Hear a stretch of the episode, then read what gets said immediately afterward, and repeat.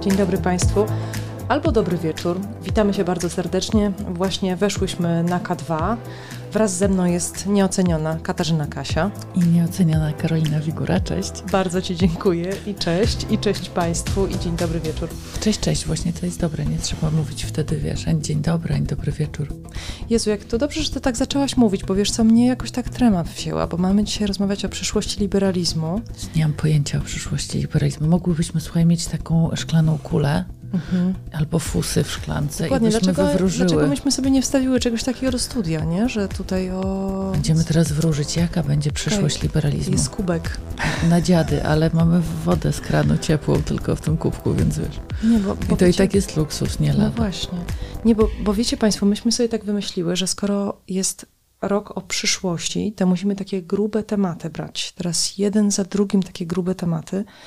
No i poczułyśmy się zobowiązane tą nazwą, że kultura liberalna, i tak pomyślałyśmy, to może by tak teraz o przyszłości liberalizmu porozmawiać. Więc ja teraz będę ci zadawać takie grube pytania. Uważaj, Kasiu. Ja na pewno nie umiem. To będzie strasznie trudne. Ja zestresowana. Będziesz dokładnie. mi pomagać. Nie, nie, ja też czego. właśnie czuję w ogóle jakiś taki wewnętrzny niepokój związany z tym, że to ma być takie, bo boję się, że to będzie takie posągowe, wiesz? Proszę przedstawić główne tezy liberalizmu według no ja tu mogę odesłać, bo właśnie popatrzyłam na naszą półkę z książkami i to jest Obrona liberalizmu. Najnowsza chyba książka wydana przez Kulturę Liberalną, Timothy Galton Ash.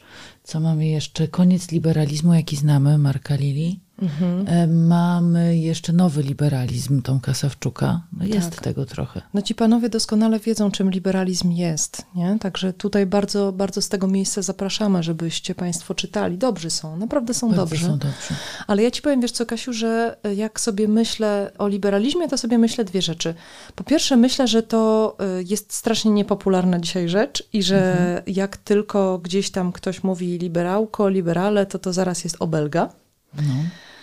I po drugie sobie powiem ci, że ja właściwie to nie rozumiem. To znaczy objawiam tutaj jakąś taką głęboką tempotę, w takim sensie, że ja nie rozumiem, dlaczego to jest obelga.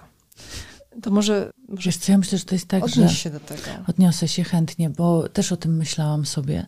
I mam wrażenie, że my, liberałki, liberałowie, staliśmy się no, takim bardzo dobrym e, kozłem ofiarnym. I to jest tak, że e, hasło kultury liberalnej, że z centrum widać najwięcej, niby prawda, niby wszystko się zgadza, ale jednocześnie w pewnym momencie jakoś tak się stało, że zaczęto bardzo mocno utożsamiać tę centralną perspektywę z albo brakiem perspektywy w ogóle, albo brakiem zainteresowania, albo e, z jakimś dążeniem do symetryzmu, takiego nawet bardzo, bardzo na siłę e, budowanego. Centrum nie istnieje, jest mhm. złudzeniem, a poza tym patrzeć z centrum to nie zajmować żadnej pozycji ideologicznej. Dokładnie, to usprawiedliwiać zło i wiesz, mówić, że to jest jakaś taka postawa e, permisywna bardzo mocno, czyli że wszystko, wszystko wolno.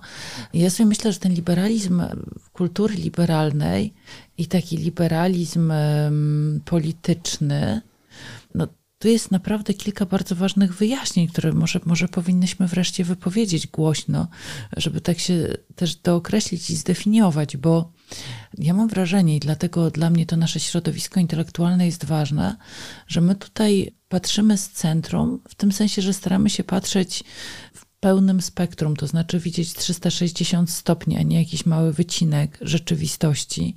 I na tym to dla mnie zawsze polegało, że e, to jest unikanie mm, patrzenia tylko z wygodnej perspektywy, tylko właśnie to jest, to jest jakiś dużo pełniejszy obraz rzeczywistości. To dla mnie zawsze było super cenne w tym liberalizmie, tak jak ja go rozumiem, że on właśnie miał być takim zupełnie otwierającym doświadczeniem, otwierającym również w sensie możliwości przejścia jakiejś wewnętrznej zmiany. To znaczy nie tylko, że e, ja mam jakiś e, światopogląd bardzo e, wyraźnie określony, ale że też jestem właśnie otwarta na to, żeby, no jak ta liberalna ironistka, przyjmować perspektywy innych ludzi. I jest ogromna różnica między tym liberalizmem, który tutaj u nas działa i który jest właśnie związany, jak mi się wydaje, z taką programową otwartością na różnorodność perspektyw, a tym, co jest za liberalizm w Polsce uważane w takim uproszczonym dyskursie tak. publicznym, tak. prawda? Że, że, wiesz, że liberalizm to gdzieś tam bliżej jest neoliberalizmu, wiąże się z, z, wolnym rynkiem przede tak. wszystkim i nie ma w nim mowy o wartościach, mhm. tylko jest mowa o co najwyżej o ekonomii. To znaczy, wiesz, no bo to był taki pierwszy impuls do budowy tego środowiska w ogóle, prawda? To znaczy, że w Polsce liberalizm porwali ekonomiści. Mhm. I to jest jakby częścią tożsamości tego środowiska, że tutaj są osoby bardziej lewicowe albo bardziej wolnorynkowe i one się jakoś tak wszystkie mieszczą pod tym parasolem i to jest jakby wszystko dobrze. Ale, ale ja myślę, że to jest tak, że nas e, bardzo gniewało to, że jedna z najbardziej nieideologicznych ideologii, jakie istnieją, i jednocześnie jedna z najbardziej bogatych ideologii została porwana przez jakiś taki wąski wycinek. Z tym, że to jest w ogóle takie skłamanie liberalizmu, mam wrażenie. To znaczy, że w którymś momencie też była taka grupa neoliberalnych, jak to się mówi, tych myślicieli z, z Uniwersytetu Chicagowskiego w latach 70. XX wieku, którzy to po prostu chcieli zrobić. To znaczy, to nie było tak, że to tak wyszło przypadkiem, tylko że nie, oni chcieli było, przetłumaczyć tak. liberalizm na wolny rynek, tłumacząc, że cała wolność jednostki najlepiej właśnie wyraża się w tym rynku. No a, a to jest jednak bardzo zawężające, to znaczy nie mam nic przeciwko wolnemu rynkowi, żeby było jasne. Natomiast sprowadzanie całej wolności do wolności ekonomicznej i przeczenie wolności politycznej, która jest taką super ważną wolnością, jeszcze możemy zaraz do tego przejść, no to jest jakieś takie znaczące zawężenie. I, i też ja sobie tak pomyślałam w ogóle, że, że ten sceptycyzm w ogóle liberalny, że w ogóle ten liberalizm jest taką ideologią sceptycyzmu. To znaczy, że to jest taki sposób myślenia polegający na tym, że tak jak mówisz, po pierwsze słuchasz, ale po drugie też wątpisz nawet w swoje własne przeświadczenia czasem po to, żeby je sprawdzić intelektualnie. Czyli to jest taki sposób myślenia, który jest wolny od zacietrzewienia ideologicznego, który, który jest gotów sprawdzać. No i chyba y, patronami takiego myślenia no to są dwaj, dwaj myśliciele, to znaczy pierwszy to będzie pewnie Raymond Aron, który nigdy nie mówi A, nie mówiąc jednocześnie ale nie A, czyli on na przykład mówi pięknie, on ma takie przepiękne zdanie, kiedy mówi, że kiedy jest jakiś wielki sukces, to on zawsze się odbywa wielkim kosztem. To jest tak wspaniałe dla mnie zdanie, bo ono dla mnie opowiada o, o, choćby o polskiej transformacji. Wielki sukces wielkim kosztem i że trzeba mówić i o tym, i o tym, a nie tak jak często w polskiej debacie publicznej jest albo o tym, albo o tym, albo to jest mhm. czekoladowy orzeł i kicz, albo to jest totalna ruina i Polska w ruinie i, i, i wrzucamy to wszystko, nie? No i druga rzecz pewnie, pewnie ta druga osoba, która tak patronuje temu, to jest ten Leszek Kołakowski, prawda? To znaczy ten człowiek, który który w ogóle z doświadczenia dwóch totalitaryzmów wy, wyjmuje taki swój światopogląd oparty na sceptycyzmie, na pesymizmie, na ostrożności. E, tak, tylko wiesz, to, to pytanie podstawowe, które ja sobie ostatnio często zadawałam, to jest pytanie, na ile to jest sexy, wiesz, na ile to można sprzedać, nie jest. bo to jest trochę nie, tak, nie, przepraszam, że... ja będę, ten, to nie jest sexy, to no, nie pasuje do baniek. No nie, bo to jest totalnie właśnie w poprzek. Zobacz, że jak mówisz coś takiego, że wielki sukces y, oznacza również wielkie koszty, to to jest fatalne, bo tutaj. Żadna mówimy, partia polityczna się pod tym nie podpisze. No, absolutnie nie. Poza tym wiesz, e, w tej chwili, e, kiedy mówimy, powiedziałaś o Uniwersytecie Chicagowskim i o tych e, wszystkich ekonomistach, którzy tak świetnie są opisani przez Naomi Klein w doktrynie szoku. I no i widzimy, na czym ta terapia szokowa polegała. Przeżyliśmy terapię szokową, przeżyliśmy reformę Balcerowicza i jakoś udało się przeciwnikom liberalizmu w Polsce właśnie nadać liberalizmowi twarz tamtych reform, tej części transformacji, która była terapią szokową i tutaj się nie ma, nie ma co do tego sporu, wiemy, że tak było, tylko ja osobiście się nie zgadzam na to, że to były liberalne reformy, ponieważ one były, one się wpisywały owszem w paradygmat neoliberalny, w paradygmat właśnie terapii szokowej, i to się wszystko zgadza. Natomiast robienie z tego później e, zarzutu przez populistów wobec liberałów, no bo zobacz, jak potem ten mechanizm zadziałał. Potem przyszli populiści i zaczęli mówić o liberalizmie, nadając mu twarz ofiar transformacji ustrojowej, tak naprawdę. Bo to jest, to jest pytanie. To jest pytanie, na ile możemy właśnie przeprowadzić te reformy, a na ile jednak powinniśmy myśleć o ich społecznych skutkach. I takie nie myśleć. Zobacz, w Polsce, jeżeli mówimy o, jeżeli, jeżeli te środowiska prawicowo-konserwatywne mówią o liberałach, to mówią o ludziach agresywnych, bezlitosnych, ludziach, którzy nie biorą pod uwagę dobrostanu całego społeczeństwa, tylko powiększają rozwarstwienie społeczne, bogatym dają jeszcze więcej, biednych y, eliminują w ogóle z życia społecznego. Wiesz, i to jest moim zdaniem ten gigantyczny problem, który my niesiemy na plecach bardzo trudno się go pozbyć. A ty uważasz, że Balcerowicz taki był? E, czy był taki? Wiesz co, ja myślę, że on Czy to jest tylko awatar stworzony przez e, populistów? Myślę, że w dużej mierze tak jest. No, nie zgadzam się ze wszystkimi poglądami Leszka Balcerowicza, ale też trzeba brać pod uwagę, w jakim on był momencie historii. Nie wiem, no pamiętamy jeszcze z dzieciństwa to, jak się szło po chleb z taczkami pełnymi pieniędzy, bo on tyle kosztował po prostu, a pieniądze nic nie były warte. Ja tego nie pamiętam. no ja pamiętam, wiesz, to ten gruby portfel taty, który był mega gruby, nie dlatego, że tata był bogaczem, mhm. tylko, tylko dlatego, dlatego, że, że po prostu był. chleb kosztował, wiesz, no, nie wiem, popatrz, na, e, czasami są książki wydane w tamtych czasach. Książka za 15 tysięcy złotych, za, tak, za 200 tysięcy, wiesz. I to były takie ceny i zaczęła się transformacja ustrojowa, wybuchły te e, lata 90, no coś trzeba było, te, te inflacje trzeba było zdusić, trzeba było ją zabić, trzeba było dokonać denominacji. Wtedy zrobiono wielkie rzeczy, wielkie reformy. I wiadomo, że Leszek Balcerowicz był tutaj ich siłą napędową. Wiadomo, że inspirował się uczonymi z Uniwersytetu w Chicago ekonomistami.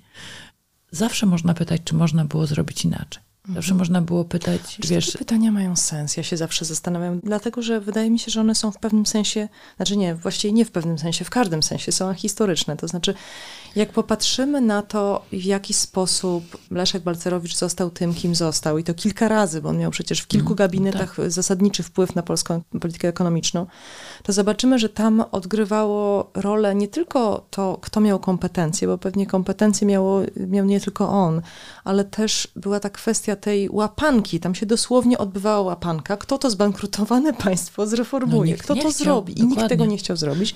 Aż w końcu przyszedł jeden, odważny. który powiedział, mhm. no to ja to zrobię.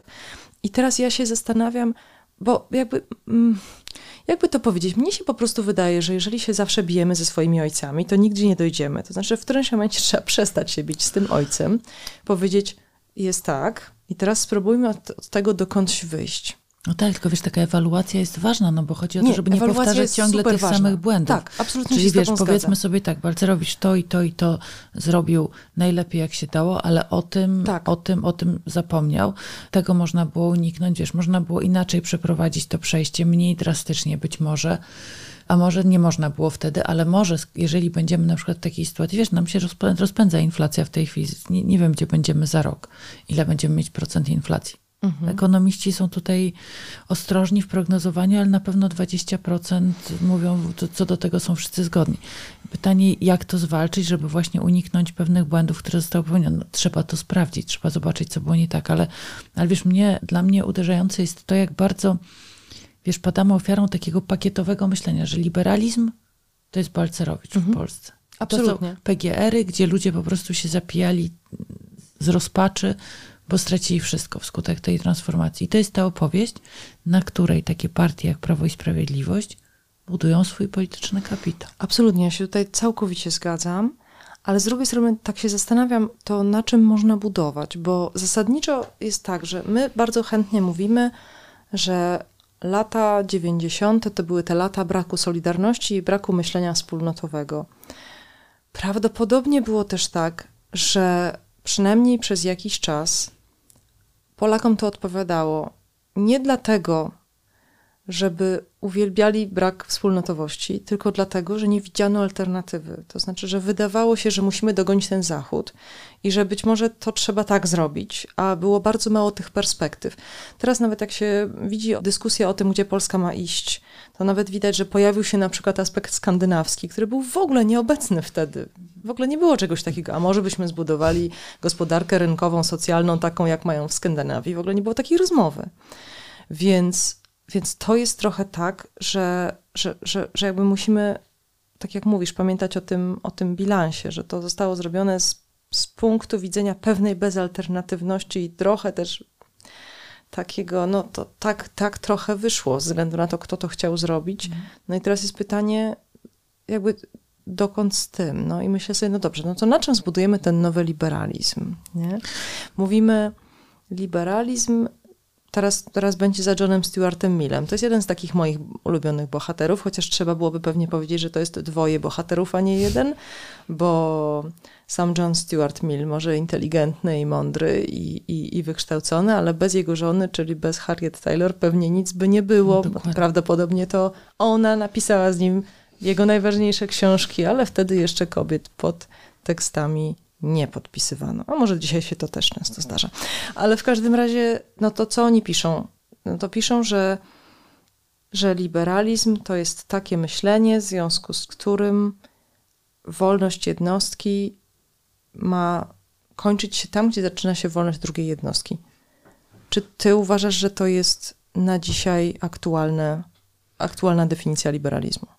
Ja myślę, że ona jest aktualna, bo mhm. to, jest, to, jest, wiesz, to jest definicja przepiękna przede wszystkim. To jest definicja porywająca. Jakbym miała szukać jakichś e, sekcji pomysłów na promocję liberalizmu, to gdzieś pewnie bym do tego też e, sięgała. Bo wiesz, to jest... Co jest seksownego w tej definicji? Wolność. Wiesz, wolność jest super mhm. seksowna. Ja myślę, że e, liberalizm za, za, często w, tym takim, w tej takiej paplaninie, w tym takim bełkocie zapominamy o tym, że liberalizm jest przede wszystkim oparty na wolności. Pytanie o to, jak tę wolność zdefiniujemy, to jest pytanie kluczowe. Co to znaczy być wolnym? Czy jak stworzyć państwo, bo to jest pytanie liberalizmu, jak stworzyć takie państwo, w którym ustrój polityczny będzie przestrzegał praw i wolności obywatelskich będzie gwarantował, że one będą przestrzegane przez obywateli nawzajem. I to jest właśnie niewiarygodnie ważne. I myślę, że to jest takie pytanie, z którym fajnie by było, gdyby dzisiejsi liberałowie polityczni się mogli zmierzyć. Czyli żeby nie.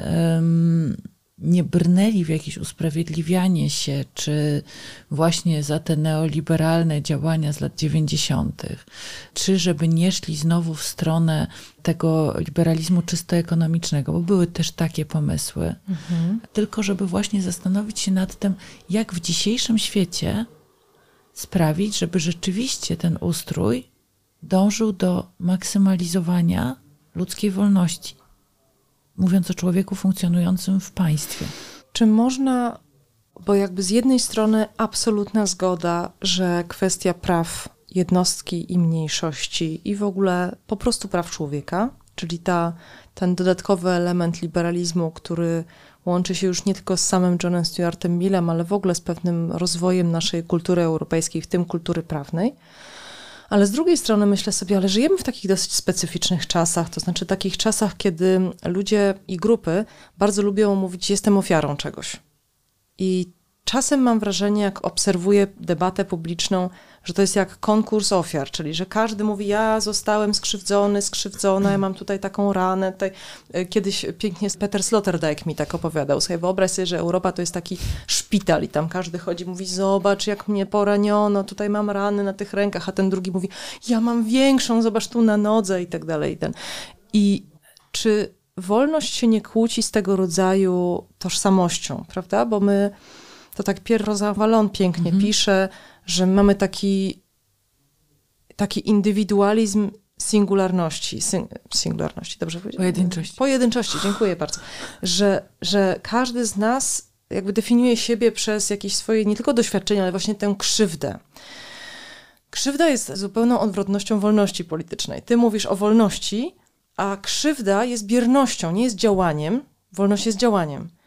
A krzywda jest biernością, jest doświadczaniem. Tak? No ale to jest I czy pytanie, to się wiesz, da utrzymać? Dokładnie, czy... ale to jest pytanie, zobacz, o model, e, model państwa. Czy ono będzie opiekuńcze, mhm. czy ono będzie nastawione na jakby konserwowanie krzywdy, czy ono będzie nastawione na wychodzenie z traumy, na przezwyciężanie pewnych rzeczy. Mhm. Czy my będziemy traktować tę wolność jako wolność e, umożliwiającą rozwój, Mhm. Czy też e, wręcz odwrotnie, będziemy ją traktować jako wolność do, e, do cierpienia. Mhm. Ja myślę, że taki model e, państwowości, który jest zbudowany na cierpieniu, to jest coś, co my bardzo dobrze znamy. Bo jeżeli mówimy o, bardzo często jak mówimy o polskości i o takich różnych, wiesz, mitach założycielskich, o historii, to odnosimy się do różnych wymiarów cierpienia. Tak, ja myślę sobie, że ja czasem nie mogę tego absolutnie już wytrzymać. To znaczy, że, że polskość jest taką raną właśnie, którą po prostu tak przynosimy, mówimy, zobaczcie, ty nas tak skrzywcono. Ale zobacz, ten dyskurs taki posttransformacyjny też jest związany z celebrowaniem rany. To znaczy bardzo rzadko i myślę, że nawet y, liberalni politycy przestali mówić, ale hej, nam się strasznie dużo udało. Mhm. Hej, myśmy y, wyszli z sytuacji, w której było potwornie źle i państwo stało na krawędzi bankructwa. Więcej mhm. można powiedzieć, to państwo było bankrutem ale jednak się udało je odbudować. A dlaczego właśnie mówimy o traumie, Tylko mówimy o traumie a nie o doświadczeniu? i o kosztach. Zobacz, no jak dużo się mówi o kosztach, no właśnie o to mi chodzi, a że... jak mało się mówi o osiągnięciach. Dokładnie. Znaczy, dlaczego jest tak, że mówimy o ranie, o cierpieniu, a nie o doświadczeniu? Przecież z filozofii wiemy, że cierpienie jest nieodłączną częścią naszego życia, ale że przy odpowiednich warunkach możemy się od niego nauczyć. Że ono jest szansą do czegoś, że jest szansą dla wspólnoty, że jest szansą dla solidarności, dla przebaczenia. No ale gramy w bliznę, wiesz, w psychologii społecznej e, gra w bliznę. jest taki termin jak gra w bliznę, że się spotykamy i tak jak Sloterdijk ci mówił, rozmawiamy o tym, kto ma gorzej. Mhm bo licytacja idzie w stronę taką, że wygrywa ten, kto ma najgorzej. To jest taki wielki paradoks. I on jest w życiu społecznym bardzo popularny. Czy to w relacjach, wiesz, między ludźmi e, codziennych, czy właśnie w relacjach mhm. politycznych. I ja mam wrażenie, że polska historia w ogromnej mierze jest oparta właśnie na tym, że jeżeli nie masz jakiegoś spektakularnego sukcesu, no to właśnie porażka może, może być twoim sukcesem. Masz, masz spektakularne porażki. A może to jest też tak, że to, że jakby to porażka Irana tak jakby kończy racjonalną rozmowę? No bo to jest też taka, takie niebezpieczeństwo związane w ogóle z traumą jako pojęciem. Może powiedzmy, że ono też bywa bardzo przydatne. To znaczy rozumienie, dlaczego ludzie się zachowują w dysfunkcyjny sposób, bo na przykład są straumatyzowani, jest niesłychanie przydatne, zarówno w psychologii indywidualnej, jak i zbiorowej.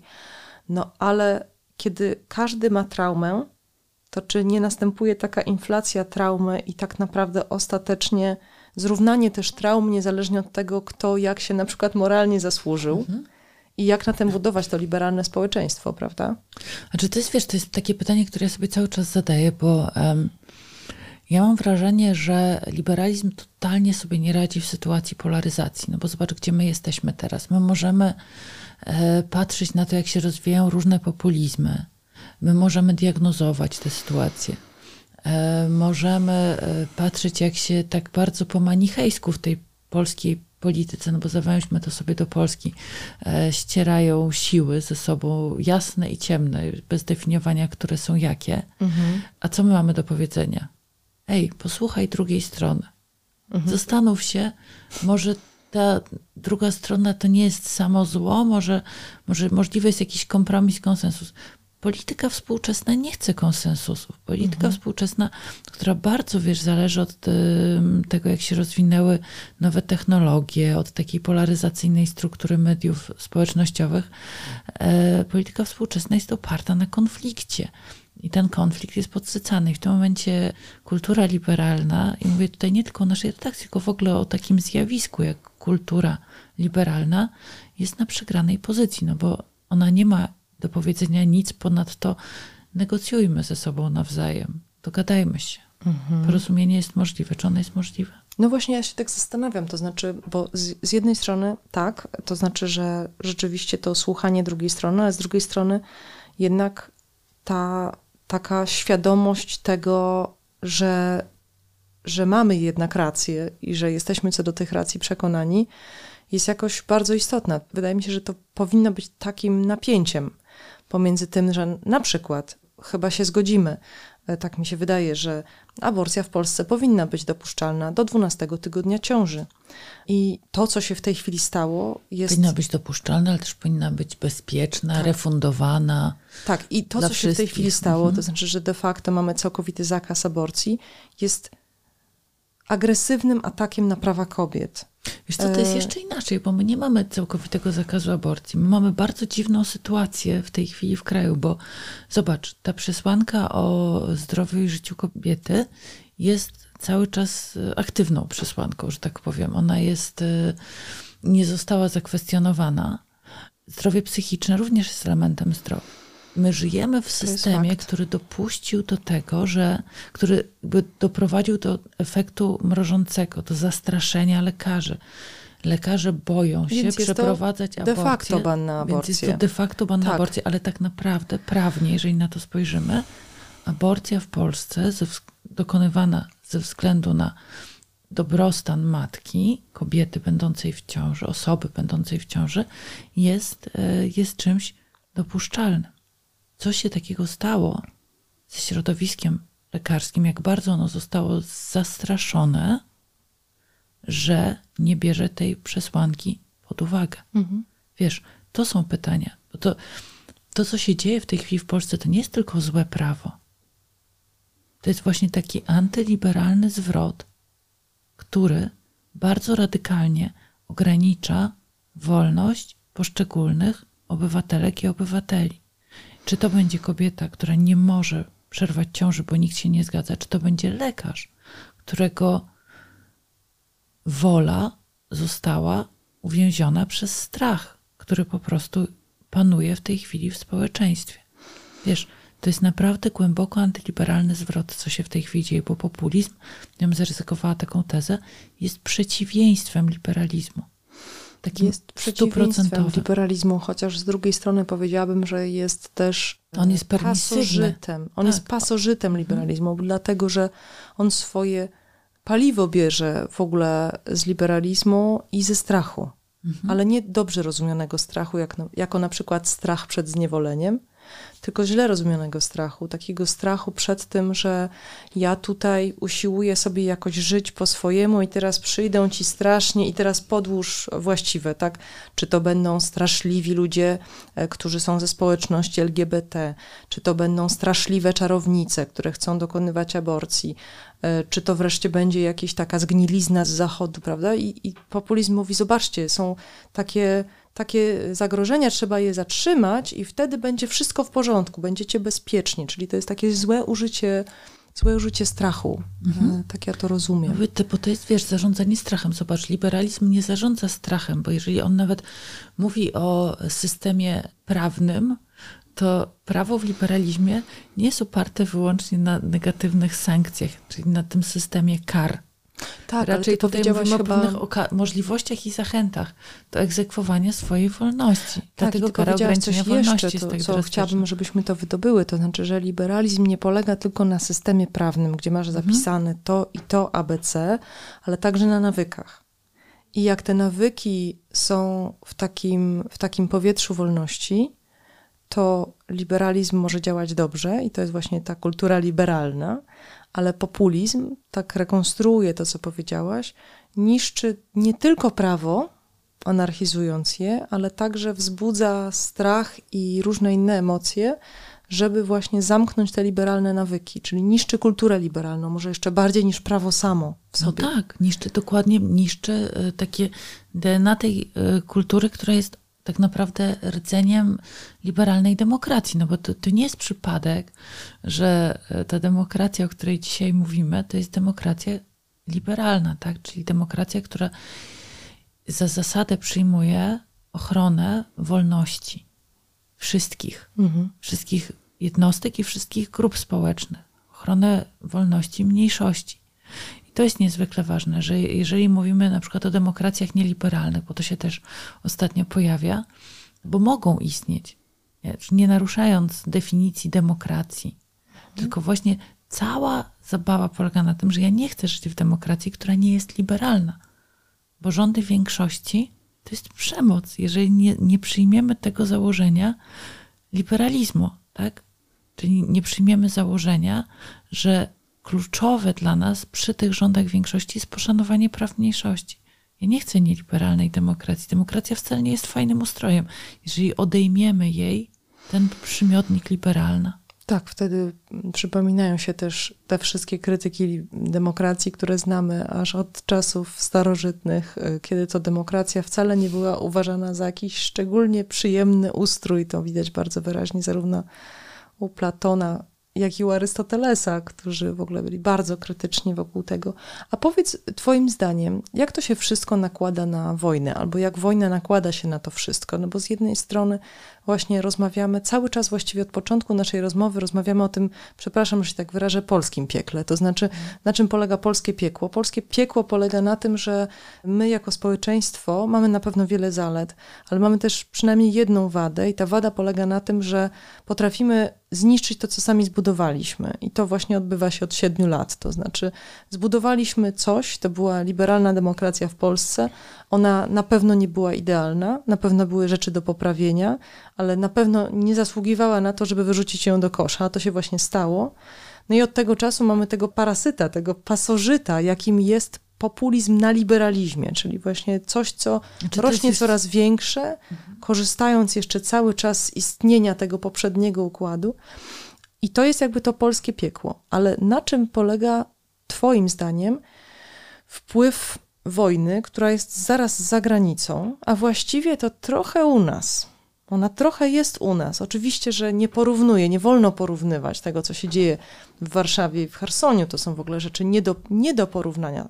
Ale chodzi o samopoczucie, że ludzie uważają, to jeszcze tutaj nie jest, ale już za chwilę przyjdzie. Ta Rosja putinowska nie może zatrzymać się na Ukrainie, ponieważ jej logika polega na tym, że ona musi nie mieć granic. To zresztą Władimir Putin mówi to w sposób otwarty. Rosja nie ma granic. Więc jak to może wpłynąć? Czy to wpłynie właśnie pozytywnie, w takim sensie jak na samą Ukrainę, to paradoksalnie wpływa pozytywnie, jeżeli chodzi o ich zamiłowanie do liberalnej demokracji, o to, że oni wiedzą, czego bronią, czy też właśnie negatywnie, bo ten strach tak naprawdę będzie dla naszego liberalizmu jeszcze bardziej niszczący niż dotychczasowy populizm. Się zastanawiam nad tym, bo myślę sobie, że mm, wojna Władimira Putina, ona się nie zaczęła w tym roku, ona się nie zaczęła nawet w 2014, ona się zaczęła pewnie w 2003. I to jest bardzo długo już trwający proces, um, który sam Putin opisuje przecież jako starcie dwóch światów, starcie cywilizacji. Znaczy starcie z jednej strony autokracji, dyktatury, autorytaryzmu, no z tym światem właśnie liberalnej demokracji. I to jest stopniowe osłabianie tego świata liberalnej demokracji, osłabianie przez wywieranie różnego rodzaju nacisków, których też no, część udało się, części udało się dowieść, e, część jest tylko w domysłach, ale, ale wiemy, że to jest obliczone na długie trwanie i na to, żeby uświadomić ludziom, i właśnie wojna też po to jest, że jedynie reżim, jedynie dyktatura może zagwarantować im bezpieczeństwo. E, wojna w Ukrainie, ta ostatnia, ta, która się zaczęła 24 lutego, dowodzi bardzo dobitnie, że to nieprawda. I że e, jeżeli mamy jeszcze ten świat demokratyczny, to ta demokracja jest liberalna, to ten świat może w imię obrony wolności swojej. Mhm. Nie, nie łudźmy się, że ktoś tutaj robi to z empatii. Wszyscy to robią, pomagają Ukrainie w swoim własnym interesie. Mhm. Może, e, może się przeciwstawić autokracji i dyktaturze. I, I ta dyktatura tutaj ponosi klęskę, i to jest bardzo wyraźne. Mhm. Czyli dla mnie informacja jest taka, że te mrzonki o tym, że silne schierarchizowane państwo, na którego czele stoi jeden dyktator, jest e, większą, dysponuje większą mocą polityczną, militarną, ekonomiczną, jakąkolwiek, niż właśnie te o wiele mniej dodefiniowane mhm. państwa liberalnych demokracji jest bzdurą. To jest mhm. nieprawda, po prostu mhm. to tak nie działa. I zobacz, to tak nawet nie zadziałało w Polsce, bo jak wybuchła wojna, to um, co się stało? Z jednej strony zorganizowało się społeczeństwo obywatelskie bardzo mocno wokół pomagania. E, czyli oburzone, zobacz, te wartości liberalne jednak są bardzo mocno zakorzenione. Oburzeni tym, że wolność odbiera się naszym sąsiadom, mhm. stanęliśmy w ich obronie na tyle, na ile mogliśmy, żeby pomóc. Nie doszło do tego, na co liczyła nasza populistyczna władza, czyli do tego efektu, który zazwyczaj wywoływały konflikty zbrojne tak blisko, czyli tego, że ludzie się, że, że wzrastały, wzrastało poparcie sondażowe dla partii rządzących. Mhm. Tak, rzeczywiście, nie, efektu flagi... Ono, efektu flagi nie, nie było, było, tak naprawdę. Mhm. I no zobacz, że na samym początku wojny były takie pogłoski o tym, że mogą być wcześniejsze wybory właśnie ze względu na ten efekt flagi, żeby e, PiS uzyskało większość konstytucyjną. Nic z tego. To się nie stało, mhm. bo po prostu tego efektu nie było. Czyli my wiemy, że chcemy żyć w liberalnej demokracji. Mhm. My to wiemy, myśmy tego dowiedli, myśmy to pokazali. I wiemy, że e, dyktatura ani w Rosji, ani w Polsce, ani w żadnym innym kraju nie jest odpowiedzią na wyzwania, jakie stawia przed nami współczesny świat. I to, co wiesz, takie zdanie, które mi cały czas chodzi po głowie, które powiedział Joe Biden na samym początku e, tego konfliktu, powiedział, że rozmawiał z przewodniczącym e, komunistycznej partii Chin, pierwszym sekretarzem, który powiedział mu, że w ogóle demokracja musi przegrać w takim starciu, mhm. bo bardzo wolno się w demokracji podejmuje decyzje. Autorytaryzmy są lepsze, mhm. bo szybciutko jedna osoba podejmuje decyzję i właściwie z niczego się nie musi tłumaczyć. Ciach, ciach i, I dlatego Chińczycy mają łatwiej, Rosja ma łatwiej. To, to się nie sprawdza. Ale to nie jest to prawda. Tak nie to już w przypadku COVID-u się nie sprawdziło, bo nie, bo jakby Chiny było bardzo wyraźnie widać, że przez e, tę politykę zero COVID-u czy no COVID oni e, doprowadzili się do dramatycznego kryzysu ekonomicznego. Który cały czas tam trwał, przecież ta polityka było, cały czas jest Dokładnie, to, była, to było takie politykowanie pałką, tak, że po mhm. prostu jedna zasada dla wszystkich i, i, i ten.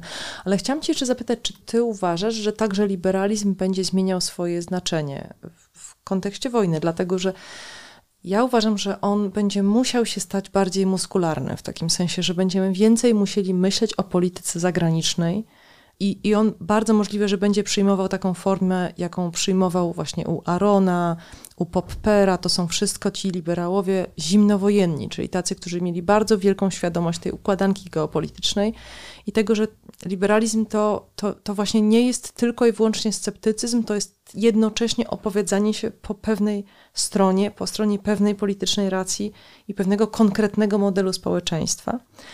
Ale z drugiej strony mam też wrażenie, że tak jak nigdy przedtem, ta muskularna skorupa będzie chroniła te te wszystkie wolności i wartości. To znaczy, dla mnie to właśnie najlepszym, najlepszym przykładem cały czas pozostaje Ukraina. To znaczy, ci żołnierze, którzy pokazywali zdjęcia, jak byli osobami ze społeczności LGBT, a teraz noszą mundur, bo muszą bronić swojej wolności i jak skończy się wojna, to będą mogli wrócić do swojego stylu życia. I sam ten prezydent, ten prezydent Zełęński, który właśnie kreuje się jako ten zwykły człowiek, który jednocześnie jest chętny do tego, żeby i pokazywać swoją rodzinę, a nawet, nawet do pewnego stopnia śmiać się, czy pokazywać w sposób otwarty swoją cielesność. Jest taki e, film na YouTubie, to nie wiem, czy Państwo to widzieli, ale ja zachęcam, bo to uważam, że jest filozoficznie istotne. E, jak e, Zełęński jeszcze przed tym, jak został prezydentem, jest kabaret, prawda, scena, tu publiczność klaszcze i tak dalej, i Zełęński razem z jaką, jakąś taką trupą komików E, śpiewają piosenkę, w której jest zasugerowane, że grają na fortepianie, akompaniament na fortepianie jest robiony własnymi penisami.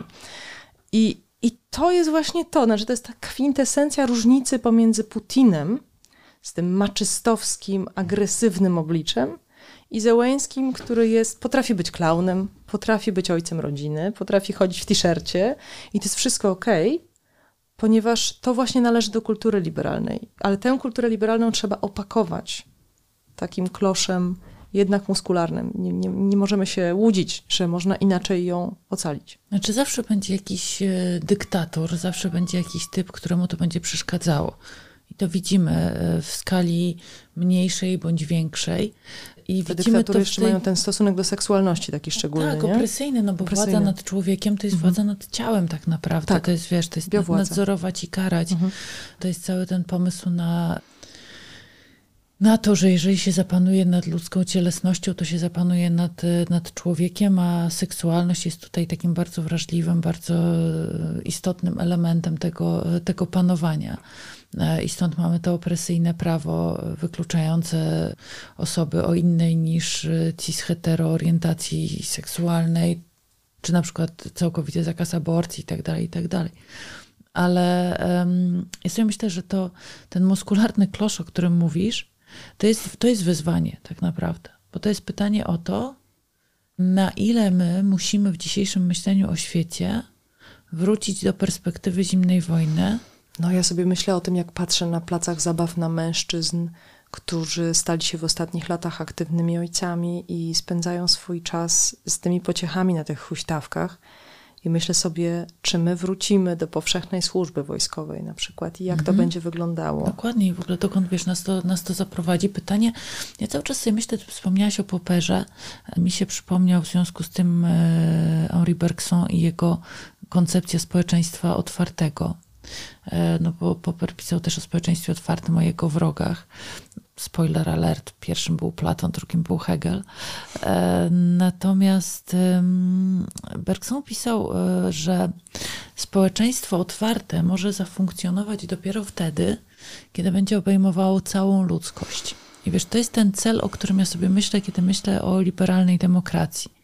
To znaczy, czy jesteśmy w stanie wymyślić nie tylko naszą bańkę otoczoną właśnie jakąś żelazną kopułą czy inną tarczą antyrakietową, taką bańkę, w której będziemy dbać wyłącznie o nasze własne bezpieczeństwo. Czy też jesteśmy w stanie sobie pomyśleć o takim świecie, w którym na przykład my, jako uprzywilejowany Zachód, spłacamy nasze długi koloniom, tym wszystkim, którzy, którym zawdzięczamy nasz dobrobyt, długi, których nigdy nie spłaciliśmy.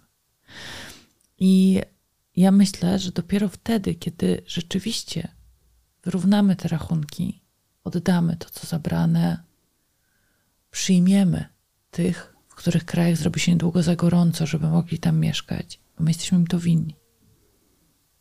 Wtedy dopiero będziemy mówić o rzeczywiście liberalnej demokracji, która obejmuje całość, bo będzie to społeczeństwo rzeczywiście otwarte.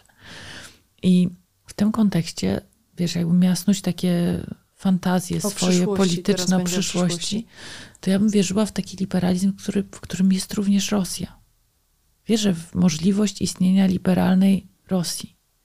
Rosji, w której rzeczywiście można byłoby mówić o czymś, czego nigdy nie było tam w takim wymiarze współczesnym, e, bo tam się ta transformacja przecież dokonała zupełnie na innych zasadach e, bo była przejściem od jednego autorytaryzmu do drugiego, z malutkim okresem, może wiesz, pomiędzy. Wierzę, że można byłoby taką pracę rozpocząć, ale to jest ogromny wysiłek i to jest obliczone na wiele generacji, wiele pokoleń.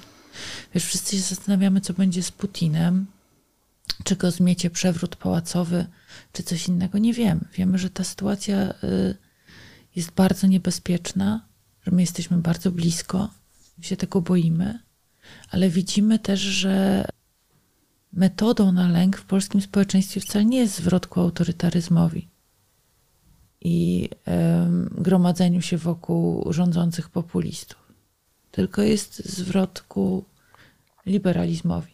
I to się dzieje w praktyce, wiesz, czego by nie mówić o lipkach i o tym, jak bardzo jesteśmy e, pozbawieni wizji przyszłości, to jednak dowody na to są niezbite ja wierzę w przyszłość liberalizmu. Znaczy, ja nie uważam, żeby, żeby to był jakiś przebrzmiały mit. Oczywiście on będzie wymagał negocjacji, ale on jest akurat ze wszystkich systemów, jakie znam, na negocjacje najbardziej otwarty. Absolutnie. Najbardziej absolutnie. elastyczny. Najbardziej, wiesz, podatny na dyskusję. Mnie się wydaje, że nie wiem, czy wierzę w liberalną Rosję, ale wierzę w liberalnych Rosjan, bo mhm. tacy są i kto wie, może kiedyś uda im się zbudować ten kraj albo kilka krajów, bo są i tacy, którzy twierdzą, że ten kraj może albo musi się rozpaść po Putinie. Ale wierzę w to, że, że, że może kiedyś im się uda.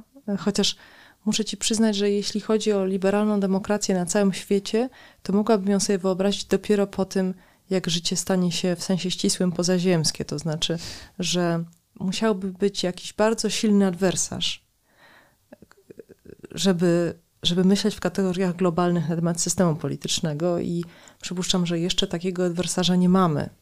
No Może wiesz, właśnie, na razie w ale to już jest mamy. bardzo odległa Myślmy przyszłość. o Unii Europejskiej, myślmy o e, krajach Afryki, które też przecież się jednoczą, dogadują i mimo bardzo trudnej sytuacji politycznej na tym kontynencie podejmują działania. Myślmy o Azji, wiesz, e, to są, to są być może takie duże całości, ale naprawdę dopóki e, nie będzie społeczeństwa otwartego, rozumianego jako ludzkość, no bo to w ogóle nie ma o czym mówić. Zawsze będziemy się z kimś bić. Zawsze będzie ktoś, kto będzie zagrażał naszej wolności. To myślmy wielkimi kategoriami, a działajmy codziennie i po trochu. To będzie, myślę, piękna puenta tej rozmowy. Bardzo Ci dziękuję za nią, Kasiu. Dzięki. A my Państwu też bardzo dziękujemy. Dziękujemy Państwu bardzo za uwagę. Dziękujemy Państwu za to, że się Państwo subskrybujecie na naszej stronie na YouTubie. To bardzo, bardzo dla nas dobre. Dajcie nam też łapkę w górę, jeśli Wam się ten odcinek podobał. Przysyłajcie nam dalej, o to Was bardzo prosimy, kolejne inspiracje, o czym te odcinki nasze o przyszłości powinny być. Już część z nich tych uwag i inspiracji dostałyśmy i bardzo, bardzo za to dziękujemy. No i tak, bardzo Państwu y, dziękujemy. Widzimy się za dwa tygodnie. Tak jest. I życzymy Państwu wszystkiego dobrego. Do zobaczenia.